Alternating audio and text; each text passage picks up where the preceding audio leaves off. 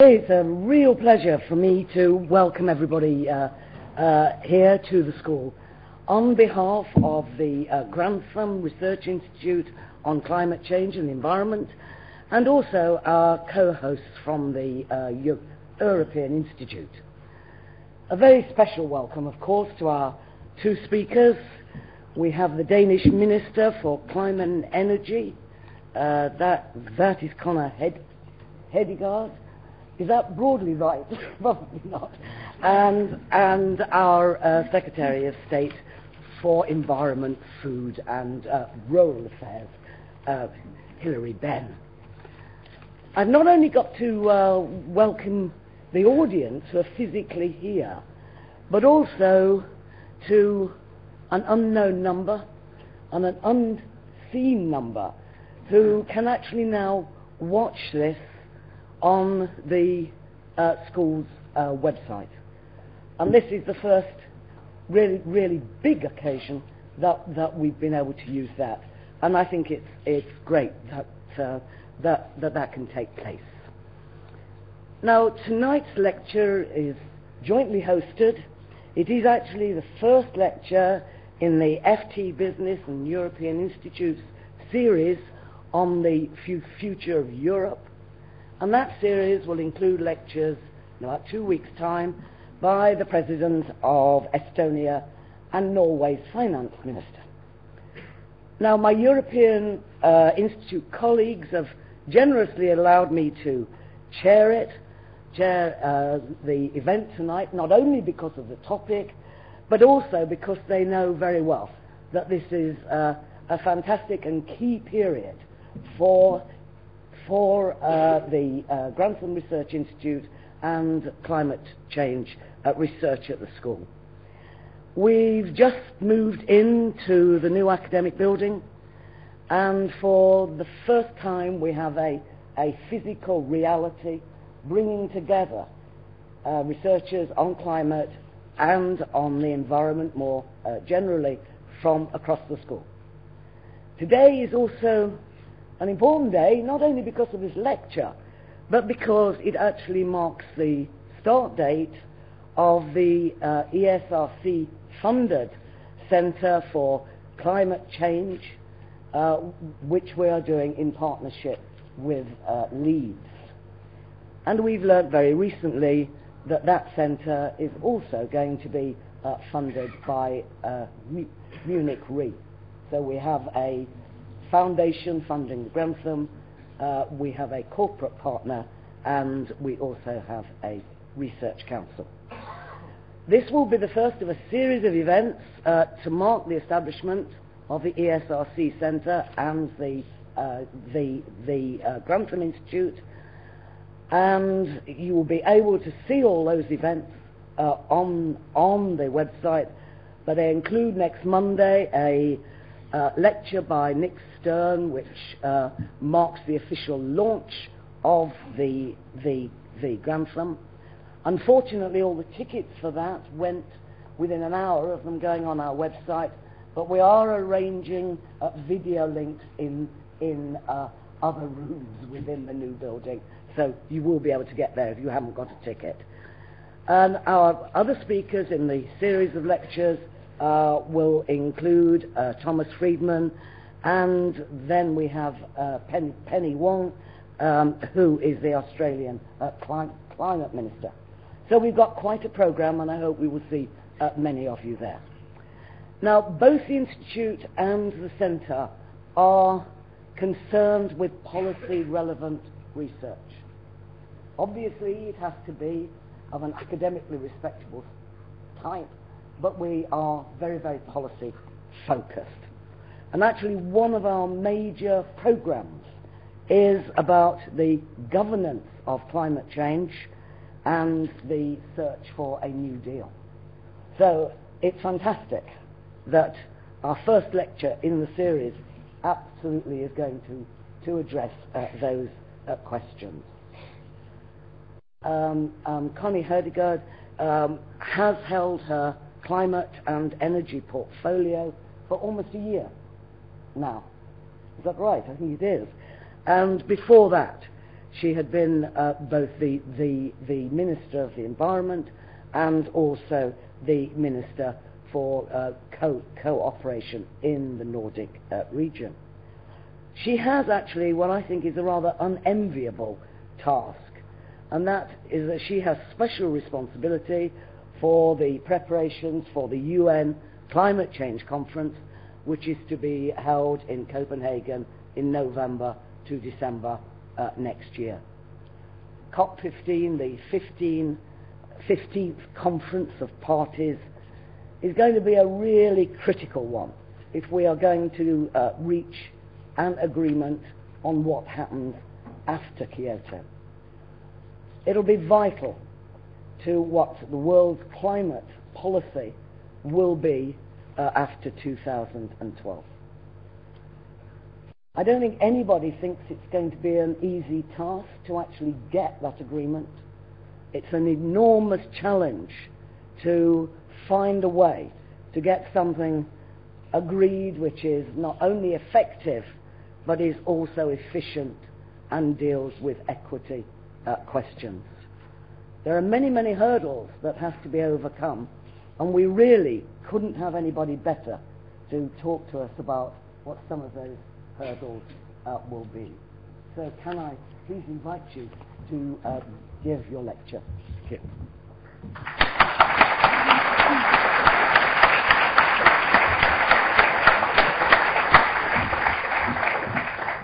Thank you very much, Judith Rees, for the very warm welcome. I've been looking forward to not only to give this lecture, but also to have the discussion afterwards and also to listen to what my colleague Hilary Benn is going to tell us. This university is renowned for its large international student body. I've been told that at one point there were even more nations represented here at London School of Economics than in the United States. Oh, sorry, in the United Nations, of course. So facing you in a way is facing the world of tomorrow. Uh, so what audience would be more fitting for this lecture on the prospects for a new ambitious international response to climate change? And what would also be more fitting than to give this lecture at this brand new Grantham Research Institute on climate change and the environment, spearheaded by Lord Nicholas Stern. And I can tell you, we need you and we need the knowledge that you can provide for us who are the political decision makers. Because this center will connect the leading communities of researchers and policymakers, not only in the UK, but in Europe and across the globe. And it will do so on a set of issues that will shape your generation's approach to life for better and for worse. For better because the low carbon societies of tomorrow will help us deal with the resource shortages that we will face in the coming decades and provide economic and environmental benefits to all. For worse, because no matter how hard we work to limit carbon emissions, the climate is already changing. We cannot sort of do anything about that. We can only sort of diminish the rate with which things are changing. From record glacier melts in the Greenland, in the Alps, in the Himalayan, and on top of Kilimanjaro, to weird weather across the globe with changing precipitation patterns resulting in drought, respectively flooding, and strange things happening where people try to live their life. People already feel the impacts of climate change. Not all changes to the climate would be induced by humans. We will often hear that there are other kinds of processes as well. But according to science, the man-made contribution is the decisive factor. And some of us would be and are already more affected than others. This August, I visited the village Nioro du Sahel in Mali. There, at the brim of the harsh Sahel Desert in Western Africa, climate-induced changes were very real. Over the past decade, the Sahel has expanded some 50 kilometers south The livelihood of local farmers has been stifled by lack of water and then shortly after literally washed away. Nomads are pushing south to find graceland for their herds, then occupying farmland so that those who are sort of cultivating the soil cannot harvest because the herds came from north eating what they have sort of uh, sowed. What happens then? Well, then you have conflicts, and then people start to migrate. The young people seek towards the cities, but in the big cities, unemployment has since long been more than 50%. What will they do then? Well, then they will look for better opportunities elsewhere, and they will start migrating, leaving their country, heading where? Among other things, towards north, towards Europe. Some of the people there told me that usually, of course, the climate could change. You could have one bad year. Maybe you could have two bad years in a row. But normally things would come back to exactly that normal. But now they said for the last 10 or 15 years, things did not come back to normal. The unusual thing has been the usual thing, and everything is unpredictable. To me, and to the villagers of Nioro du Sahel, the case for climate action is perfectly clear already. We owe it to the millions around the globe who are threatened on their basic livelihood by climate change to try to tackle the, the challenge. And we owe it also, I think, to our children and our grandchildren and to generations to come to take our responsibility. Unfortunately, what in a sense I think is a moral imperative has proven insufficient to deliver the necessary action internationally. But I do believe that the compelling political and economic business case for climate action will. The Stern report estimated that by 2050, between 150 to up to 200 million people will be climate refugees as they fall victim to stronger typhoons, hurricanes, floodings, and destabilizing drafts. If we let inaction prevail, we will allow migration of climate refugees across borders to stress both fragile governments and development in the most vulnerable region of the world. And as I tried to illustrate with the example from Mali, it will also sort of uh, threaten our security because, of course, in a global world, you'll try to seek to where conditions are better. Consequently, countries and regions will be at risk of descending into struggles over shortages of water, of food, of energy. So climate change is also about security, including energy security and energy supply. The former Foreign Secretary from the U.S., Henry Kissinger, and Harvard professor Martin Feldstein uh, argued last week in some articles, some analysis, comments in the American press, that the tripling in oil prices since 2001 has led to the largest transfer of wealth in human history. According to Kissinger and Feldstein, the 13 OPEC members alone are expected to earn more than 1 trillion US dollars more this year from oil sales. Just to try to grasp what we are talking about, this enormous transfer of wealth. Inevitably, this will bring with it major political consequences. We are increasingly dependent on energy supply from regimes in volatile regions, and we are funding these regimes. In the case of the U.S., they fund this traffic to a certain degree with money borrowed in China. Strategically, one could say that it does not seem to be a winner strategy. So energy security and stable energy prices is a key priority, must be a key priority to the United States and to China as well. No matter what, the answer cannot merely be drill, baby, drill, like Thomas Friedman, the New York Times uh, columnist, has put it. Clearly, oil consuming nations are in a position to shape the global economic and political balance, and the challenge will become even bigger. The United Nations estimates that over the next 42 years, the world's population will grow by almost 50%. Well within your lifetime, and hopefully within mine, we will be 9 billion people on planet Earth. That corresponds to adding all the people of China, India, Indonesia, and the United States to our current world population. That is how many we are going to be in 2050. I take it that all those 9 billion people will want food. They will want heating, cooling, transportation, commodities. They would like to have part of the good life that we are as privileged as to have already.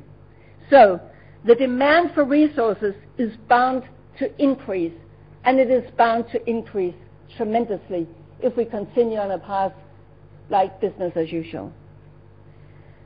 The World Energy Outlook projects that 62% of the total increase in world energy demand will come from developing countries between 2000 and 2030.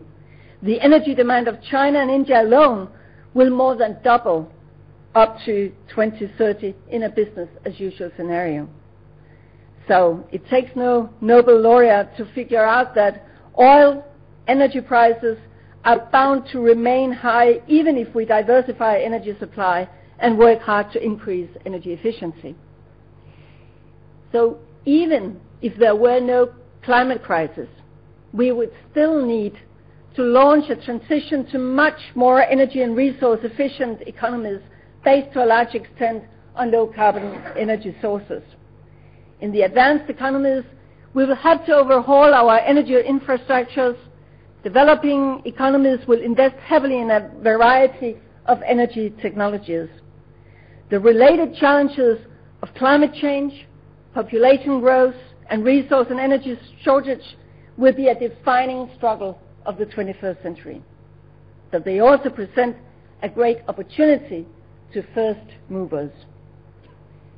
This complex challenge will play a key role in determining the future world leadership, and leadership in this field is indeed up for grabs. Fortunately, we are beginning to see movement in a number of countries, each for their own reasons, but the collective pace is still much too slow. Scientists tell us that climate change is accelerating, that changes are happening faster than expected only a few years back. The window is closing for stabilizing the global temperature below what scientists tell us may be the tipping point. The chairman of the IPCC, Dr. Pachauri, says we have less than 10 years to turn our boat around. We are facing an unprecedented global challenge, calling for an unprecedented global response. The world community has set a deadline for agreeing on a global response plan. The deadline was set last year at the UN conference in Bali, and the deadline is the United Nations Climate Change Conference in Copenhagen in December next year, Copenhagen 2009. I know that people would now argue that with the new economic recession and crisis and all the things that we hear in the news these weeks, maybe that would risk taking away the attention. Yes, maybe. But I would say that that is foolish. Because how will we handle that crisis? Well, we will still have to have economic growth, but we must have a more sustainable growth. And we need the countries and the politicians of the world to be able to live up to the deadline that they set themselves last year in December. I think that we owe it to our people. So at COP15 in Copenhagen next year, the world must agree on a truly global and ambitious climate change agreement that meets the emission reduction targets defined by science. Actually now, we only have 14 months to lay this complicated puzzle, and many pieces are still missing. One of the central pieces is our own climate and energy package within the European Union. The European Union has been the first major player to take steps to develop a low carbon economy.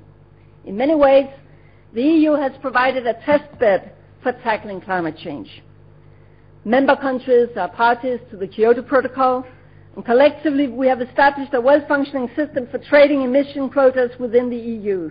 And the European climate leadership was reinforced with the most ambitious reduction targets so far delivered by the European heads of states in March last year. Here, the heads of states of Europe decided that the European Union will reduce its emissions to 20% below 1990 levels by 2020, and we will go to 30% reductions below 90 levels if other developed countries agree to comparable reductions as part of a global agreement.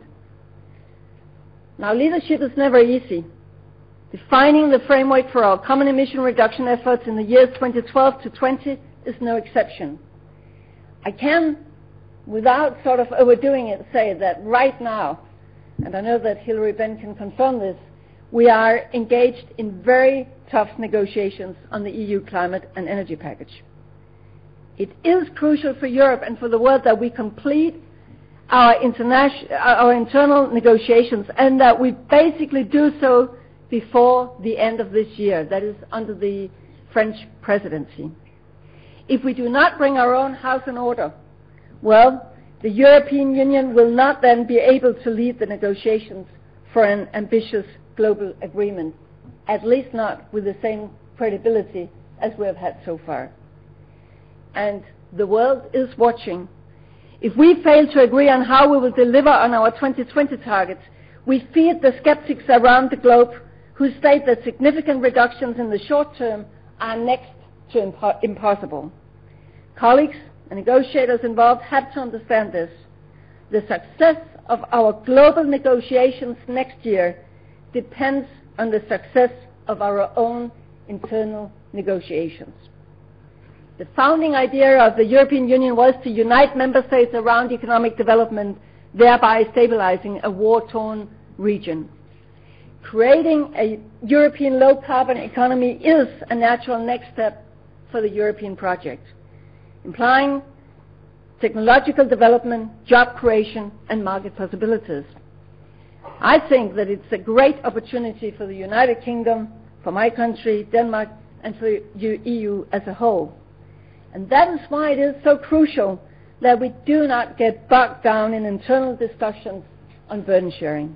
We must deliver on our internal deadline, and we must reach agreement on the climate and energy package this year. So let me now turn to the international negotiations on the road to Copenhagen next year. At the UN Climate Conference in Poland this year, ministers will lay the ground for final negotiations throughout 2009. We must agree in Poland on a thorough work plan for 2009 because right after New Year's, we must shift gear and engage in concrete negotiations. Around the globe, the highest political level must give the negotiations priority to ensure that we move at full throttle. 2009 must be the year where we agree on an ambitious long-term reduction target. The European Union has announced a global objective of staying below a global warming level of 2 degrees centigrade. Science tells us that this is needed to avoid the unmanageable and manage the unavoidable. International consensus is materializing on a 50% global reduction target by 2050. But the choice of base year is crucial. We need 50% with 1990 as base year. Of course, we can choose whatever year we want to as our point of departure, but we must stick to the fact that science tells us that compared to 90 levels, then this is the size of the job that we have to take upon ourselves. A 50% global reduction, and it goes without saying that the industrialized world will have to do more than that so that we can have the average of a global halving emissions. So, an ambitious long-term target is needed to steer efforts in years to come, but that is not enough. It is much too easy for the politicians of today to commit to targets in a distant future where we are no longer in office. Limiting ourselves to a long-term reduction goal would indeed be like leaving the bill for a life well spent for the kids to pay. And science tells us that global emissions need to peak within the next 10 to 15 years. So therefore, we must also reach agreement on a global midterm target for 2020.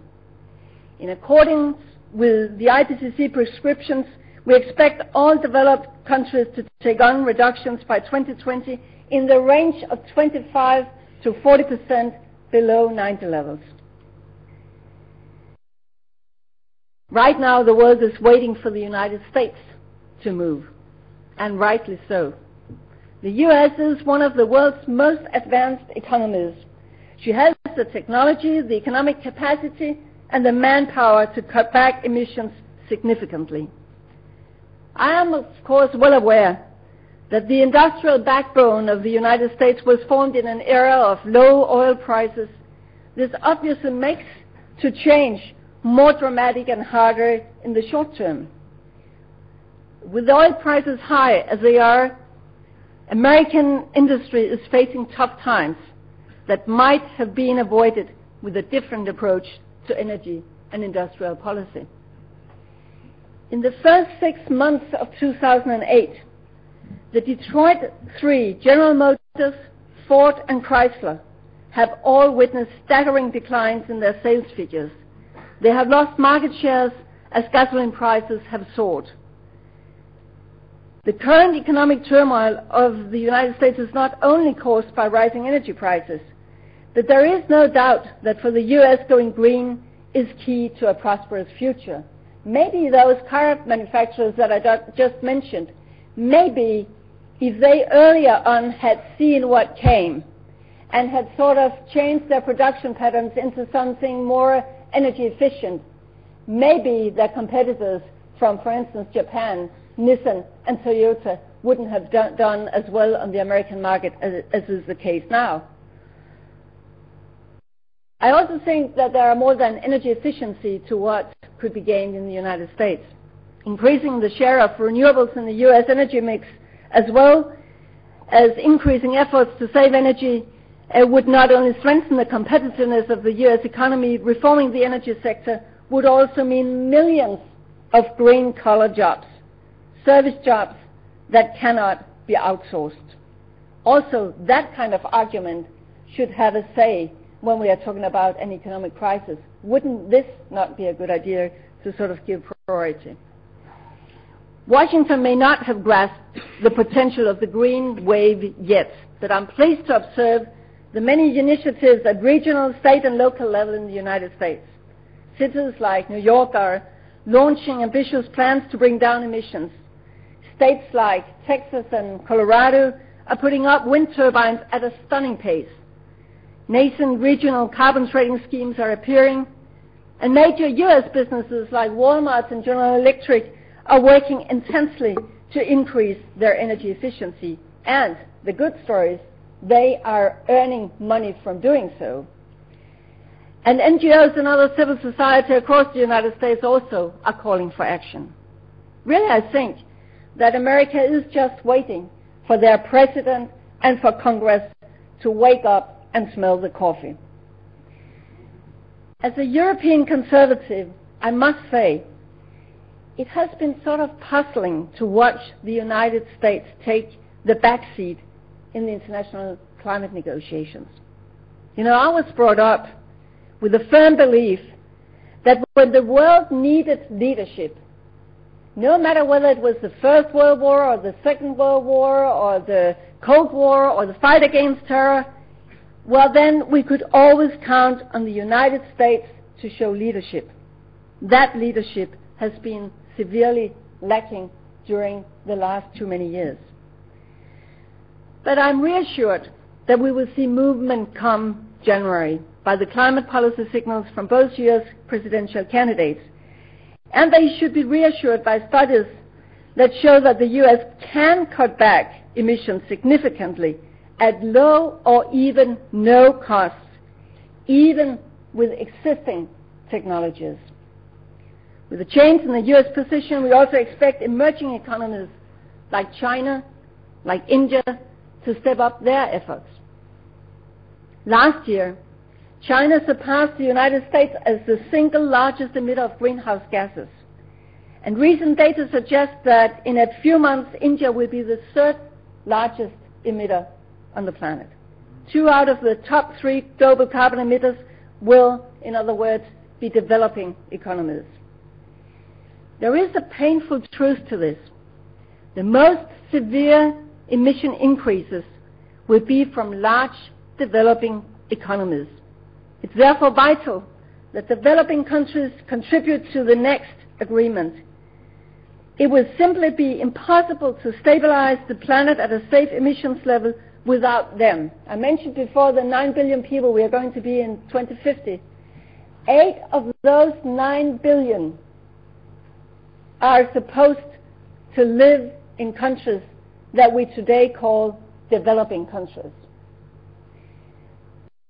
So it goes without saying, we must have a truly global agreement. China has set a national target for energy intensity. Halfway in her present five-year plan, China has a strong focus on delivering on their national target of a 20% improvement of energy intensity by 2010. We encourage China to pursue energy conservation efforts at all levels of government, and we ask China to try to go even further. As a first step, we ask China to consider internationalizing national efforts as a contribution to a new global agreement. But let me be perfectly clear. We have no right to infringe on the growth perspectives of the developing countries the 500 million Indian citizens who are currently without electrical light have absolutely the same right to this commodity as you have and as I have. that we need the partnership and the commitment of the developing countries as we move forward, or we will simply not be able to solve the problem, and who will be the first to suffer if we don't manage to do so? Well, the developing countries and the poorest people. Fortunately, countries like South Africa and China are taking concrete st- steps and are capable of strengthening their efforts even further. As we move to close the deal next year, we must also focus on what each and every country and economy is capable of providing, realizing that we will all feel the impact if we do nothing. In the existing climate change regime, developing countries are all treated alike, simply as developing countries. But after a decade of global growth, it should be clear to all that the group of developing countries is today a highly diverse group. Treating countries like Singapore and Saudi Arabia on par with Mali and Burkina Faso is just not fair. So we must ask for contributions from all countries in accordance with their specific capa- capabilities. Some of us will have to do a lot of reductions. Some will have to stabilize. Others will have to deviate from business as usual. And the poorest and least developed in our midst must receive support and pledge to embark on a sustainable development path. For the least developed countries, adaptation is the core concern. These economies are vulnerable Primary sectors such as agriculture are directly affected by changing weather patterns.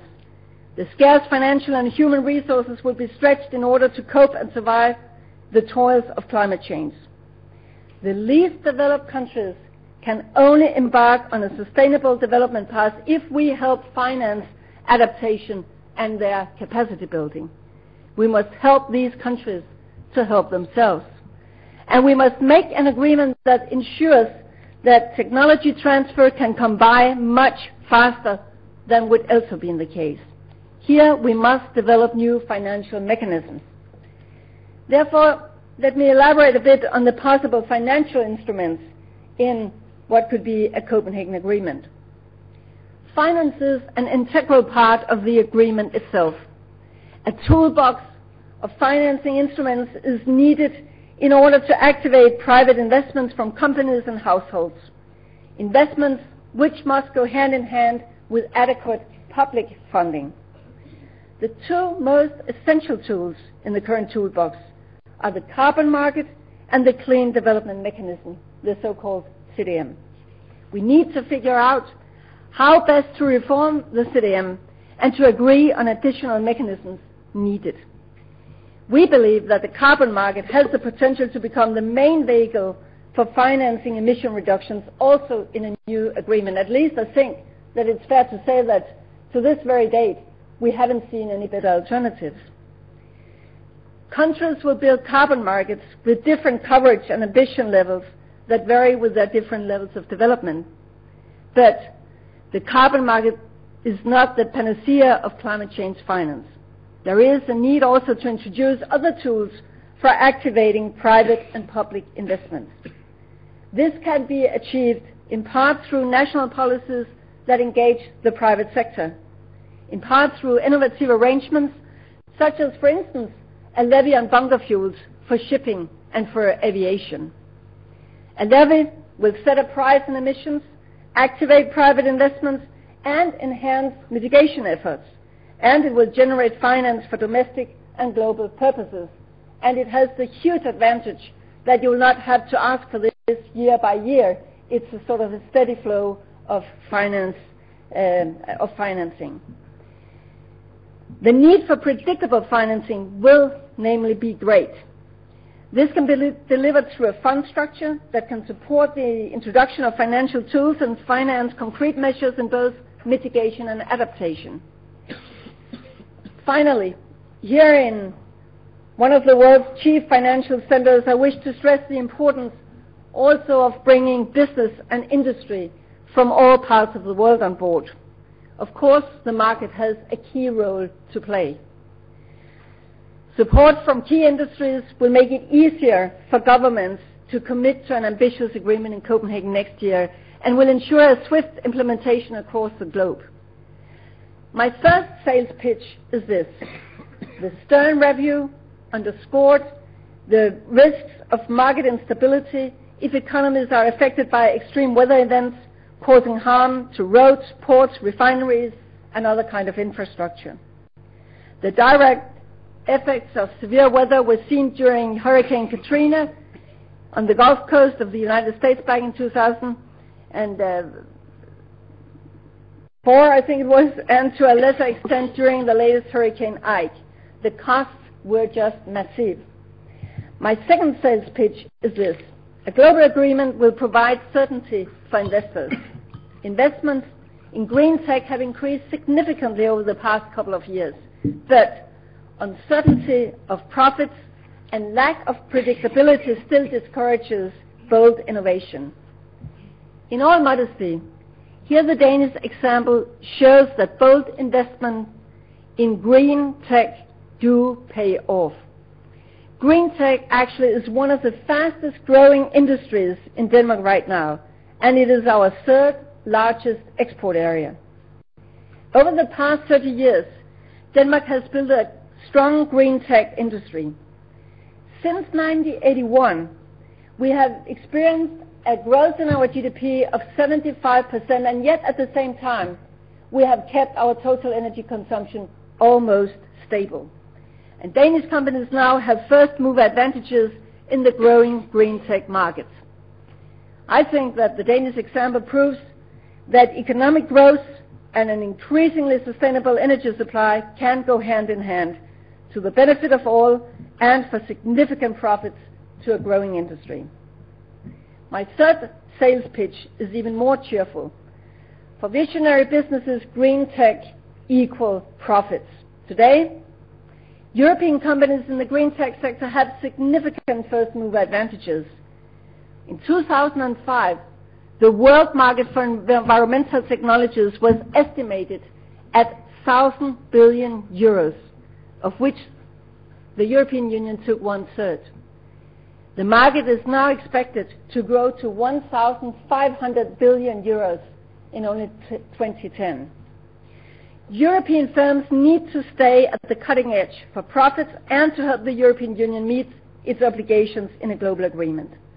The portfolio of green tech solutions is already abundant, and all countries should exploit the potential for for low-cost reductions to the best of their ability. If deployed, existing technologies would already allow businesses and consumers to stay below the European Union 2-degree target and at the same time save money. Solutions range from more efficient light bulbs, refrigerators, and water heaters in our homes to improved fuel economy standards in our cars and trucks and improved efficiency in our power plants and a lot of other things, of course. Solutions like these present many countries with an enormous reduction potential.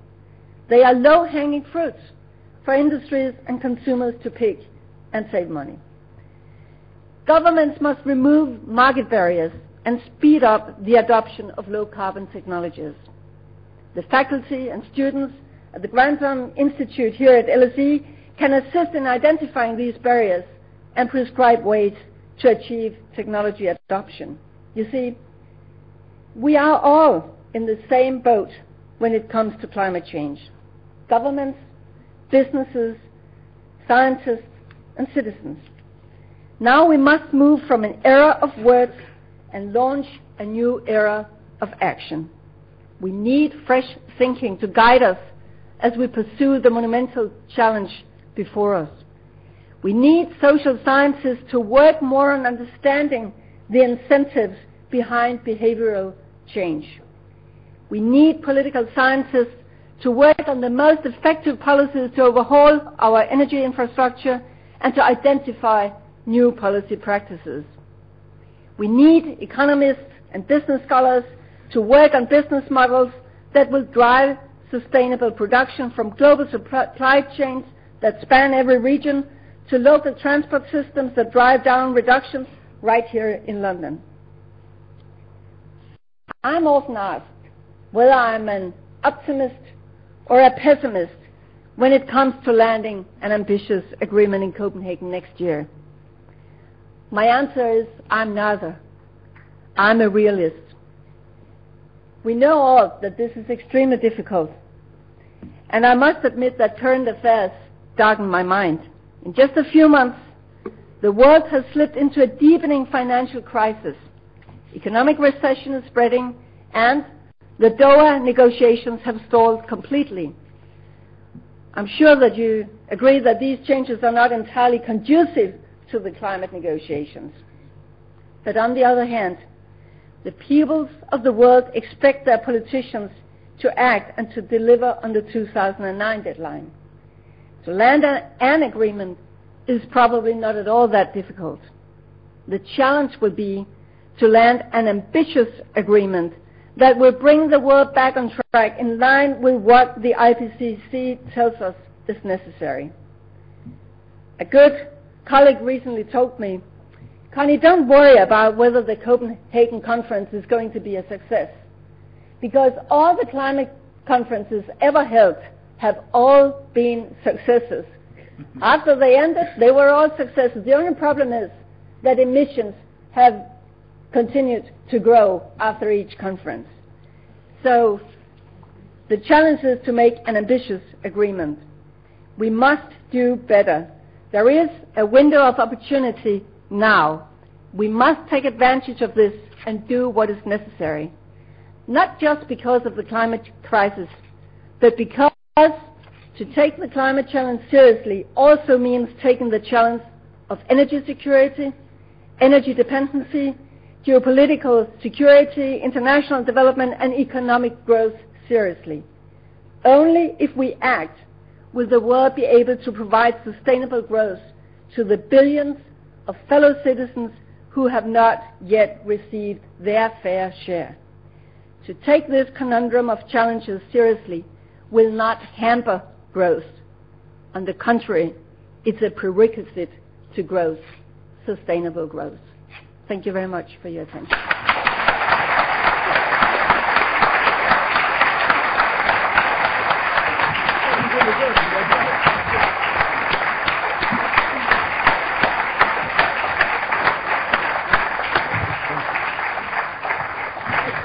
Well, thank you so much for that. I certainly learned a lot, and I think it was a very sort of robust treatment of the subject, if I might say so. We're very pleased that we uh, have uh, Hilary Benn here uh, to give his uh, reflection uh, in response to, uh, to that lecture. as I'm sure most of you will know that he actually leads for the UK on the negotiations about sustainable development and also climate change. Um, I actually first met him in what he calls his old job uh, when he was dealing dealing with DFID, and uh, we certainly appreciated his special interest in uh, the uh, water sector and the radical changes that were needed in the governance and financing of that sector yep. if the MGDs were going to be met. And that is a topic rather close to my heart. But it's also a topic that is actually quite relevant uh, for, for climate change. So the two jobs are coming together, as it were. Okay?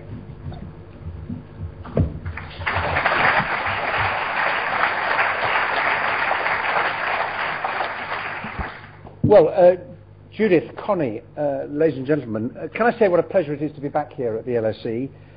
Uh, can I join you in um, welcoming the establishment of the Grantham Research Institute for Climate Change and the Environment? Can I say it's also pretty daunting to follow what we have just heard? Because I have to say to you, Connie, for clarity and insight and determination, that is pretty hard to beat. And I think everyone who's here tonight will know that those talks in Copenhagen in just over a year's time will be in very capable hands. But the eyes of the world, not to put any pressure on you, you know it already, the eyes of the world will be on you, uh, on Copenhagen, on Denmark, and on all of us who are there at, without exaggeration, um, the most important gathering of the representatives of the peoples of the world, uh, certainly this century, which is still quite young, but in truth for many years. And what I wanted to do in response to what we have just heard and what you have said is to reflect really on the central point it seemed to me that you made about how we find the political will to make this happen. Because that is what this is all about. and as you alluded to, of course, the circumstances in some senses have become less propitious than they were when the, the economy was going fine, because it's got a bit more difficult now. And there are some people who will say, well, uh, yeah, this matters, but you know, something else matters more now, which is the state of the global economy. And I think we just have to be pretty strong and clear in saying, look, what is the, uh, the, the, the lending hurricane that has hit the United States of America and uh, the storm, the ensuing storm that has flown across uh, Europe. What is the credit crunch? What are the rising bills we're paying for food, for petrol, for diesel, for gas and electricity, if not humankind coming face to face with the consequences of unsustainable use of resources? That's the problem that we're dealing with, isn't it? And when you find you are caught out by taking for granted that which we now learn we can't take for granted, you've got a choice. If actually you want to reduce the impact of that, the action that you need to take is exactly the same action that you need to take in order to tackle the threat of dangerous climate change. The two are one. If you want to save energy, you will save money and you will save the planet in the process. And one of the tasks we have politically is to make that argument and say this is not a choice between either looking after the economy or looking after the planet. It is actually doing both because, as you set out, uh, I thought brilliantly, Connie, in the future, who's going to be best placed to get through these current difficulties, you know, and inherit the earth that is to come? It is the low carbon, be it a low carbon household, a low carbon country, a business, a planet. And the sooner we get on with it, frankly, uh, the better, not least because of the, the world's rising population. Now, you quoted Thomas Friedman. Well, one other thing that Thomas Friedman said was that the world has become hot, flat, and crowded. And uh, the truth is, if we don't take action today to ease uh, the burdens and the costs uh, that we feel, then we're simply going to be putting off the burdens that we will face in the years to come. And that's why all the tickets for Nick Stern's lecture here have gone. That's why christened him some time ago as the unlikely rock star of climate change. Because you know, Nick did the numbers and he grabbed the attention of a lot of people who weren't at that moment persuaded by the science. Because Nick said, hey, I've done the calculations and let me tell you what it's going to cost you if you don't do it. And let me tell you what it'll cost you if you get on with it now. And why would you want to pay more later when you can do it now for less? The honest answer to that is because in life, in politics, as a society, the things we find most difficult are the steps we need to take today for a benefit that will be felt by our children, our grandchildren, and our great grandchildren. Whether it is, you know, pensions, whether it's care for us when we're old, whether it is the greatest challenge, the twin challenge of overcoming poverty, injustice, and inequality, and the fight against dangerous climate change, it's how we find the will to turn the, the, the demands of today into the policies that will build us the tomorrow that we need. And we have just one chance to get it right because there isn't going to be a bailout if we get this wrong. There is no central bank for the environment that we can kind of call upon to fix it later, is there? So that puts a very heavy responsibility on all of us to play our part. Now, you know, what the government is trying to do uh, is to play our part domestically and uh, to social le- leadership, as indeed uh, the government in, Denmark is doing. You know, our CO2 emissions in Britain fell by just over 10 million tonnes last year. Now, that's going in the right uh, direction. We have a long way to go. Um, we have much to learn from Denmark in the field of renewable energy.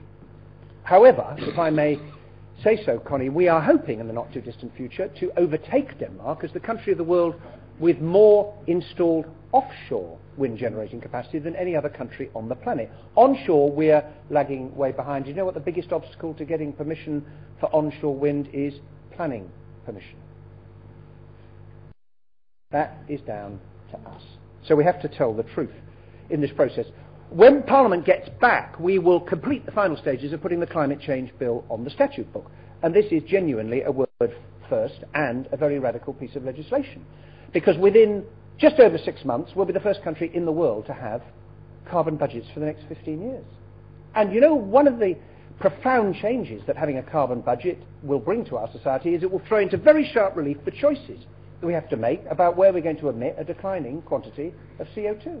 That's what a carbon budget is. And this is the century in which human beings are going to have to learn a second uh, meaning to the phrase living within your means. We all understand what it means in relation to what's in our pockets, but this is the century in which we also have to learn to live within our carbon means. Are we overdrawn at the carbon bank? And there's some very tough decisions that we have to take uh, in that process.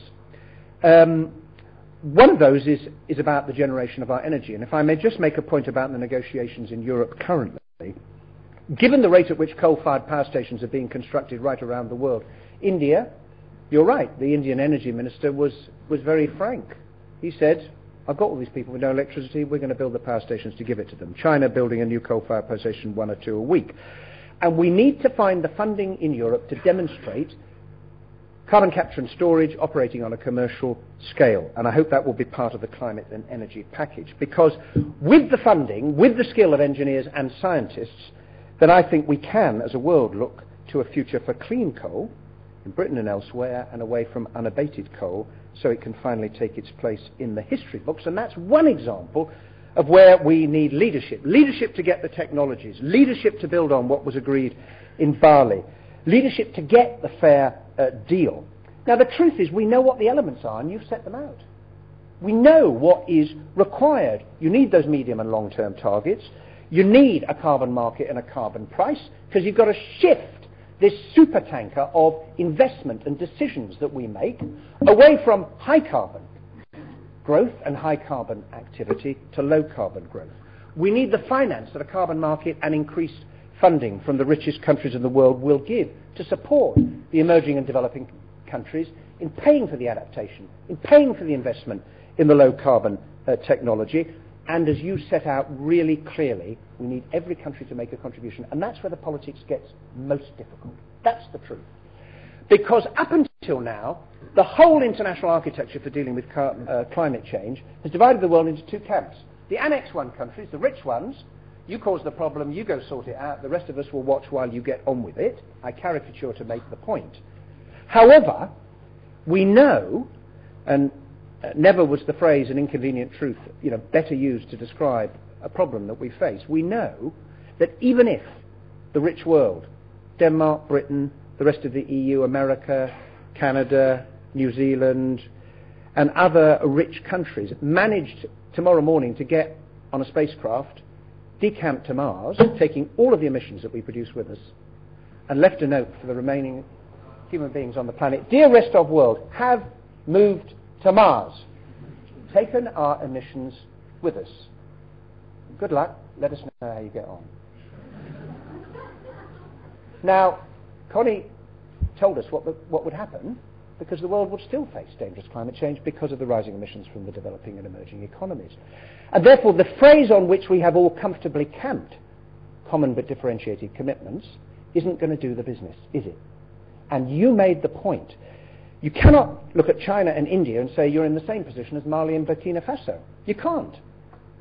Because you have this spectrum of countries at different stages of development. And each m- must make a contribution according to its stage of development and its ability to contribute. And finding the political agreement that gives us the formula to add up the contributions and commitments and then say, well, is that enough to avoid the catastrophic climate change? Is that enough to keep us at the two degrees? That is the political task that negotiations themselves have got to address. And the final thing I wanted to say was about how we build further the political momentum that we need to make this happen. One of the problems we've got, let's be frank, is when we talk about climate change, understandably, we concentrate on tales of the apocalypse. And it's right that we should do so because it is a it's not just an environmental problem, it's a security problem, it's a migration problem, it's a water problem, it's an economic problem. But when we think about it, doom doesn't necessarily encourage people to act, does it? And a, a friend of mine at, at uh, Labour Party conference last week, uh, who was on a platform, made, I thought, this really important point. He said, when Martin Luther King, who was assassinated 40 years ago this year, sought to inspire his countrymen and women to act in a great cause, he didn't make a speech that began, I have a nightmare. Did he? He said, I have a dream and he inspired many, many people to believe that what seemed impossible, and when we look at the scale of the task, and we look at the state of our politics, and we look at the pressures and the difficulties that governments face, that people face in their own lives, it's easy to be transfixed by the size of the challenge and to say we can't do it. But human history teaches us that if we do have a dream, and if we do put our minds to it, we can make one day possible what yesterday seemed impossible. And that, in truth, is the story of human progress, isn't it? And doing this, rising to this challenge, making this change, is the greatest one of all. But if we do take comfort from history, and we should, it is that progress is possible. And I want to finish with a, a quote from somebody else who was assassinated 40 years ago this year, uh, Robert Kennedy.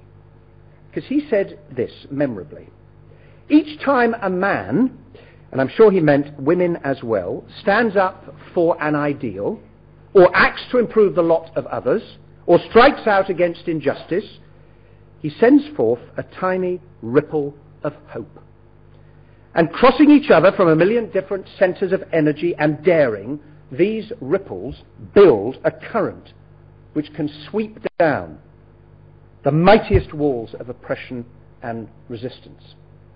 And what we need to do is to start each of us our own ripples to build by December next year a current that will sweep away both the fear that we have about our ability to do this and the future and the obstacles to achieving that deal. Because the future is not another place, it's our planet, it's our world, and it's for us to build. Thank you very much.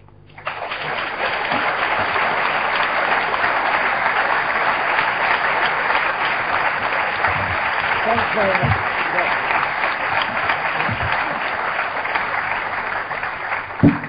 We're um, very lucky that uh, both of our speakers have said they will uh, take questions uh, from the floor for about um, about 20, 20 minutes, I think we have. Okay, so can I have questions? Shall we start with one gentleman there? Okay. All right, I'll try and remember where everybody is. There's a gentleman there.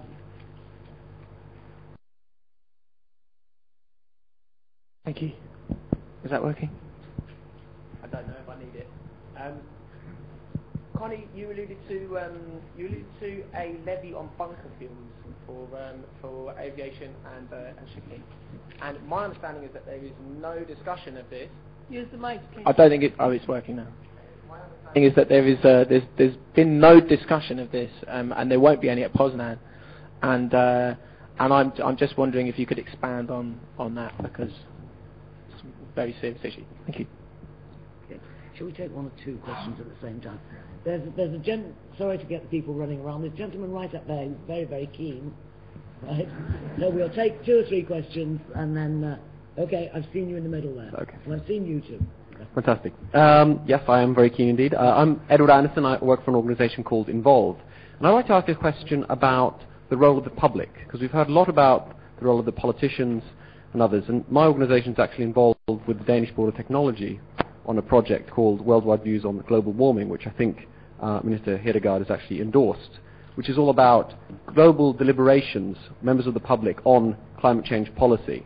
And so my question is really for both the ministers, how can members of the public and public engagement help deliver those ripples uh, that Hilary Benn spoke about and I- improve the, the governance of climate change? Thank you.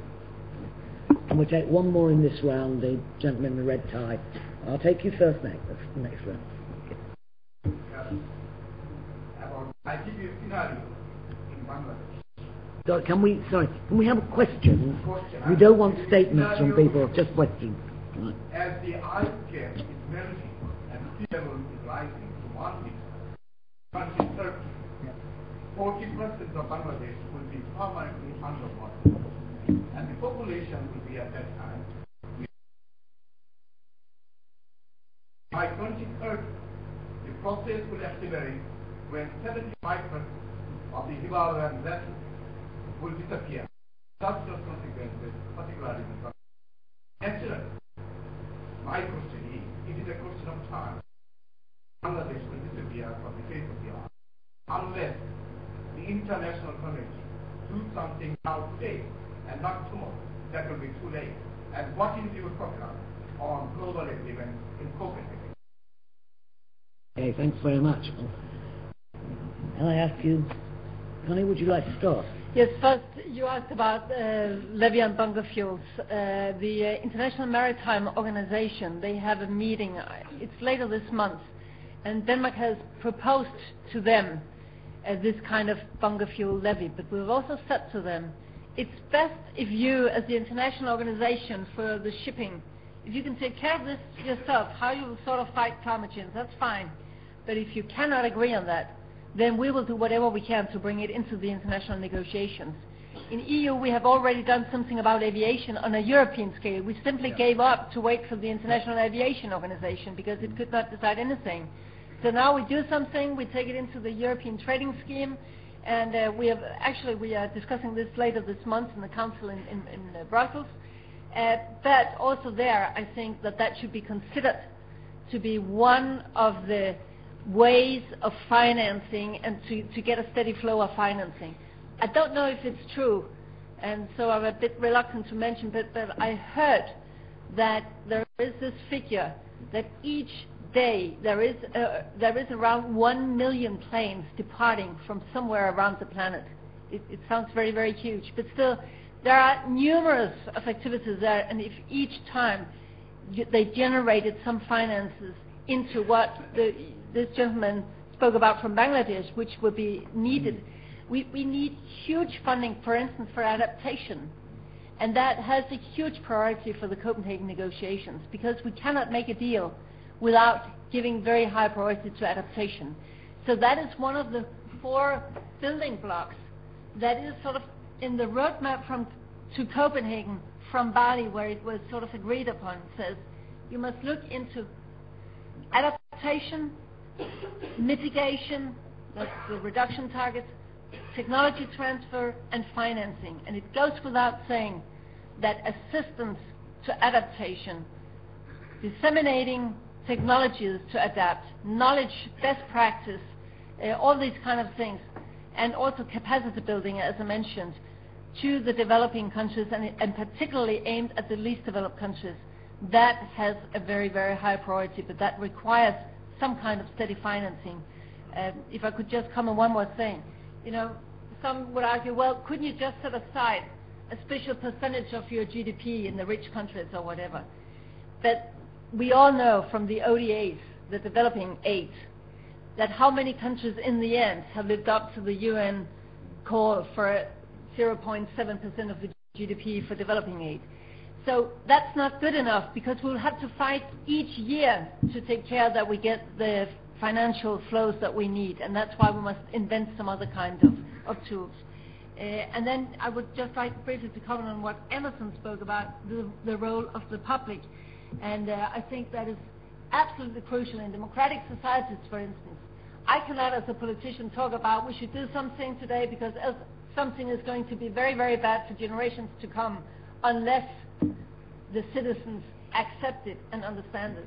Understand it. And my experience is that the more people know about this challenge, the more inclined they are to act in their own lives, but also the more they are inclined to uh, ask for action from their municipalities and their governments, and also from business.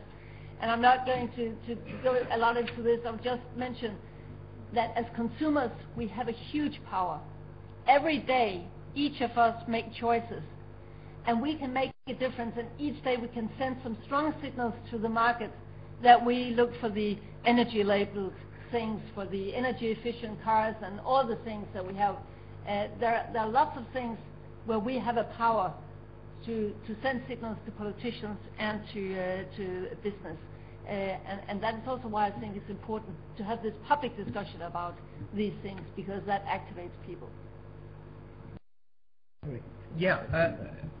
Well, aviation and shipping of course, the two examples of the, even more complex bit of the negotiations because how do you divvy up responsibility for the emissions? You see, the great uh, countries have a lot of you know merits, a lot going for them, and they are good units on which, at the basis of which, to count emissions. Uh, but you know, ship leaves Britain, Panamanian flag, refuels in international waters, docks at Dubai and then Sydney. You, well, what's the mechanism for divvying up responsibility for those emissions, given that we've got to get a deal where you count contributions each of the countries? And that's why it's been difficult to deal with. And I really do a, a welcome the fact that so many of us as ministers in, uh, in Europe pressed to get aviation in, because as Connie rightly says, we, we, we lost patience with the international uh, IATA, whose job it is to do it, and they haven't got their finger around, just to be blunt. So uh, Europe has, and we need the rest of the world to, to get on with it. Um, our, our, friend up in the gallery, about two weeks ago, I went to visit a, a village called Ashton Hayes in the Wirral. I don't know if you know about Ashton Hayes. Well, you do, but probably a lot of other people don't. I haven't. And it's a, it's a very nice English village uh, where about two or three years ago, a, one of the villagers had been off to a conference where they'd be talking about climate change. He came back and said, we've really got to do something locally. You know? So he got organised. One of the things he did was to put signs around the village saying, Ashton Hayes, England's first low-carbon village. Didn't tell anybody what he was doing, and people thought it was funny. And then they called a meeting. About half the villagers turned up in the school hall.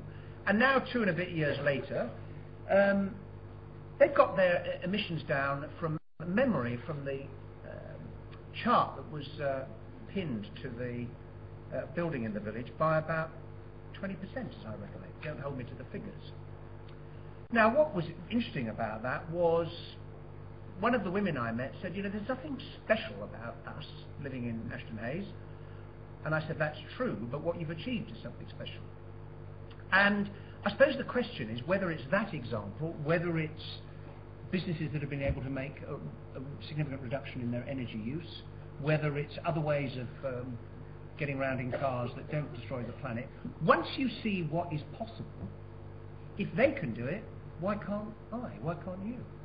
And for me, that is the way in which you begin to overcome the threat of immobility because people are transfixed by the size of the problem. And you have to ally the, the passion and the commitment and the understanding, and yes, in some cases, the worry about what the future may hold, to showing people what can be done, making it easy, helping them, because unless each of us does it, Connie's absolutely right. If you're looking to government, say, you're the ministers in charge, you sort it out, and we'll get on with the rest of their, our lives, we will say to you, it doesn't quite work like that. We can't do it on our own. We have to do it together, and we need more of that. Um, Bangladesh.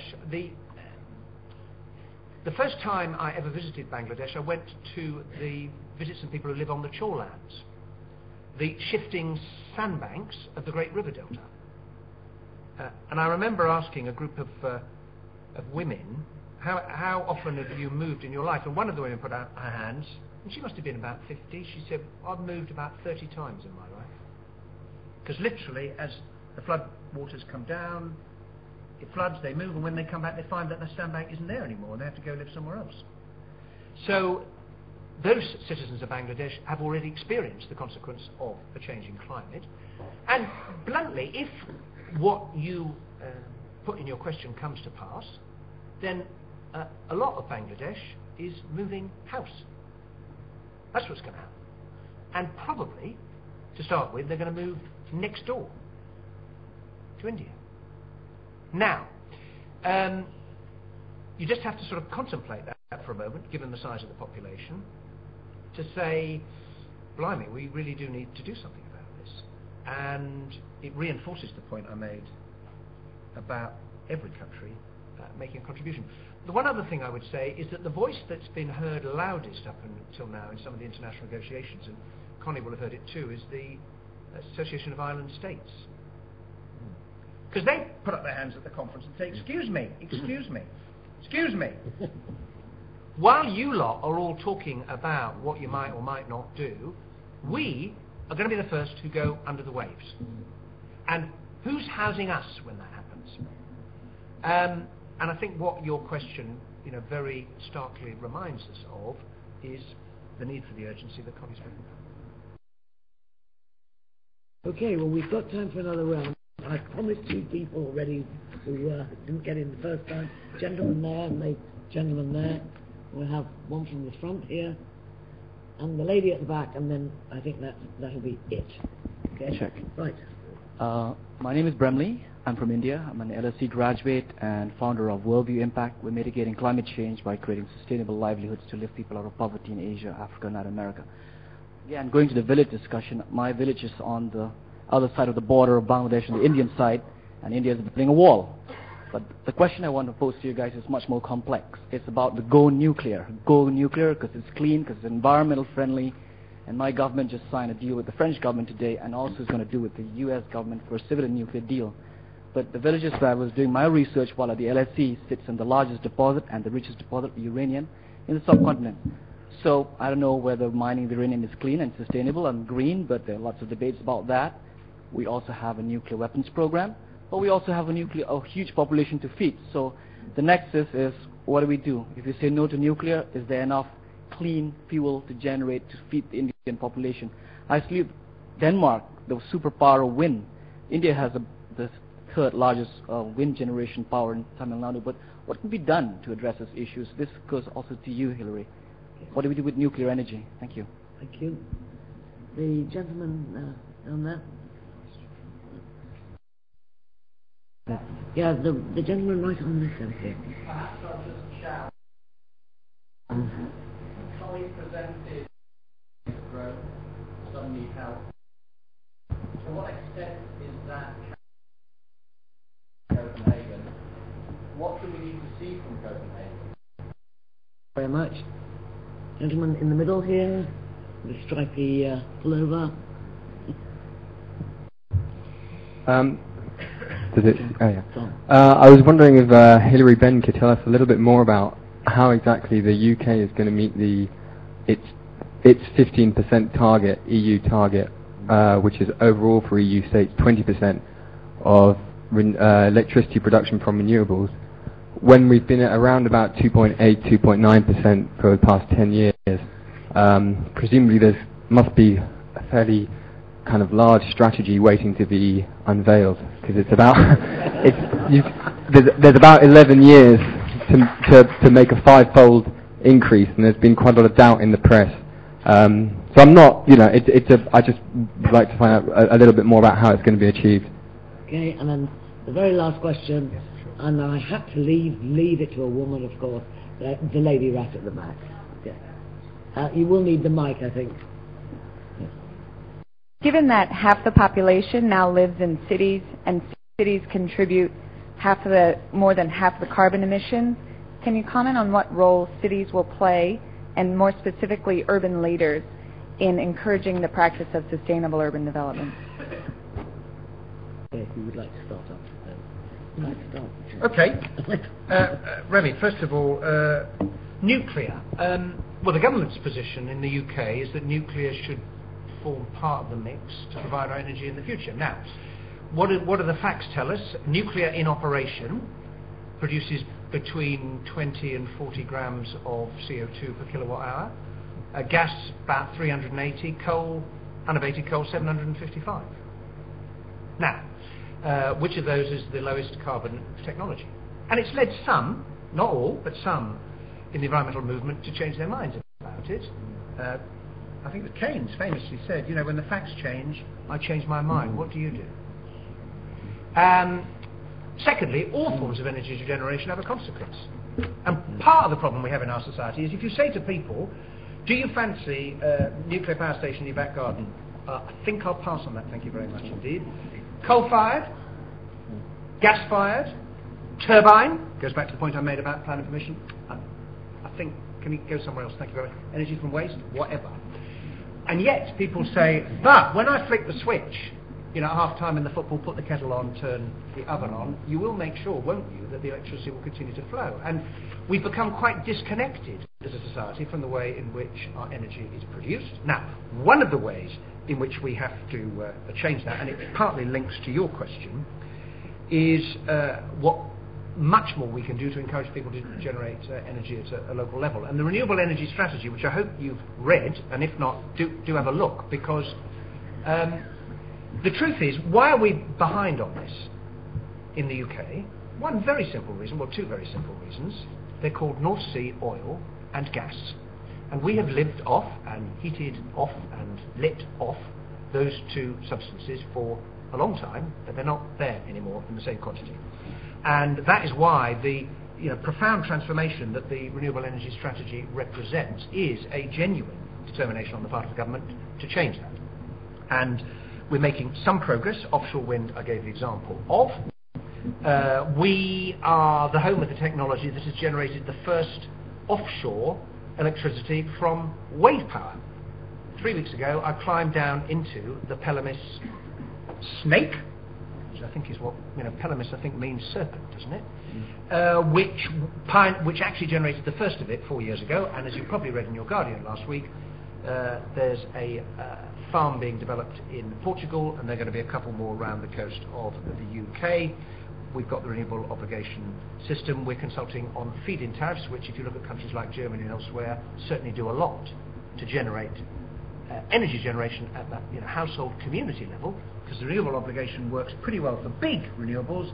The truth is, it doesn't work for small uh, renewables, and that's uh, what we need to do.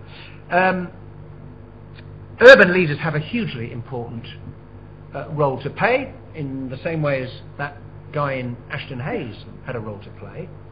Um, two big tasks. One is, what do we do about the energy efficiency of our existing housing stock? Because the government is trying to sort out through zero carbon homes from 2016, not going to build any new ones that cause a problem, but what are we going to do about the 21 million ones that we've got? And therefore, a national program to try and retrofit, uh, and what the government announced a couple of weeks ago is the next stage in that process is very important. The second is how we move about.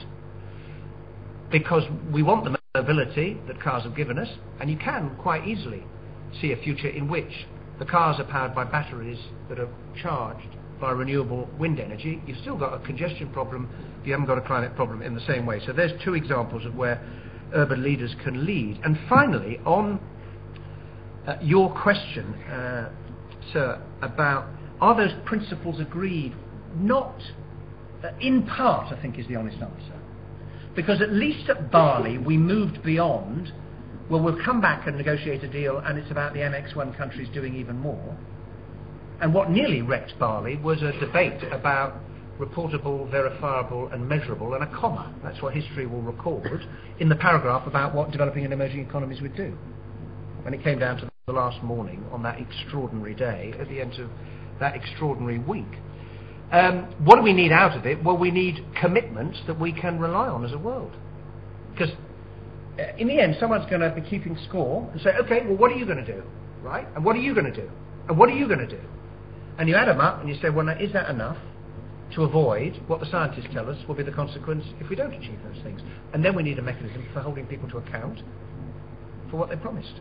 Now, it sounds very simple, and it's going to be incredibly difficult to achieve, but that, in essence, is what the deal is going to have to bring us.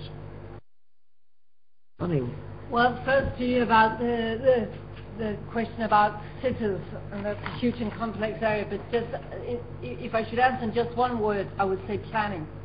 I think planning is absolutely essential. That's about the sprawl of our cities, that's about our transportation systems, that's about taking care that we have uh, an attractive public transport system. For instance, in Denmark, you cannot uh, get the permission to arrange a new city or a new part of a city unless you have the train station to come there at the same time, or you will not be permitted to sort of, start this project.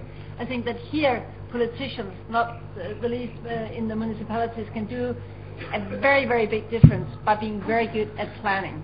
And then in, in, in many ways, that people live in cities could also be an advantage in the sense that the combined heat and power systems, the integrated energy systems, uh, the incineration of households, it's possible to sort of collect the waste and get energy out of it. Um, the, the central district heating, many of these technologies will sort of apply better for the cities than for sort of uh, uh, rural areas. Um, and then one more thing, the sustainable fuels. I think it's very important, and Hilary just mentioned a bit, but also hybrid cars, electric cars. I think that that, will be one of the areas where technology really will have to help us find better solutions in, the, future. And then I agree very much with the building regulations. We could do a lot. In Denmark, we have strict building regulations. We are improving them each fifth year, but now we are starting also to look at the existing buildings. How can you sort of increase what they have to do. So it's, an example of we, must have this push-pull effect, where the market will have to do a lot of things, citizens will have to do a lot of things, but the politicians must sort of push people in the right direction by also setting up regulations, uh, taxating uh, energy, so that energy comes at a price and all these kind of things. Um, I would just mention uh, one thing to you from India asking about nuclear back in 1985, Denmark decided not to have nuclear. Uh, but I think that if you look at it globally, there is no discussion that you will need all the kind of energy sources that we can get in the next decades. One should just be aware that nuclear is not a cheap solution. Actually, it's a relatively very expensive solution.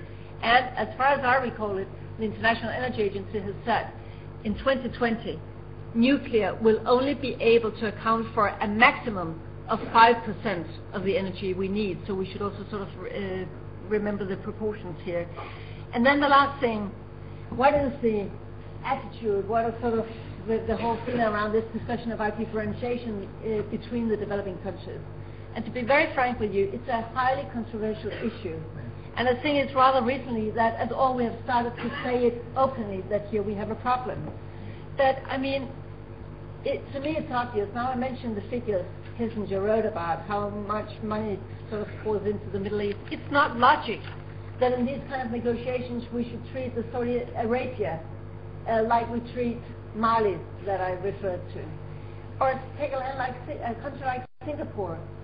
Singapore, uh, due to the fact that it's a small island state.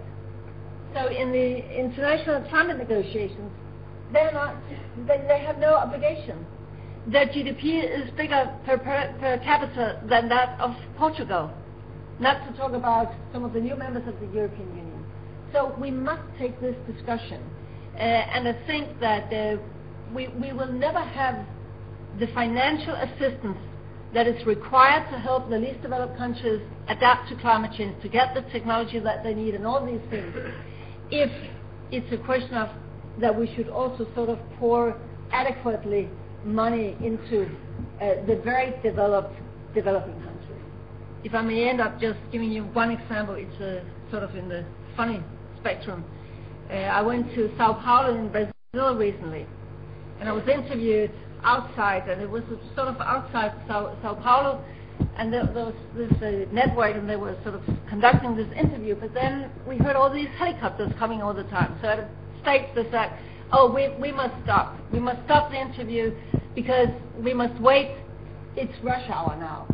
I said, "What what did you say? It's rush hour." Well, it's because the rich people have given up.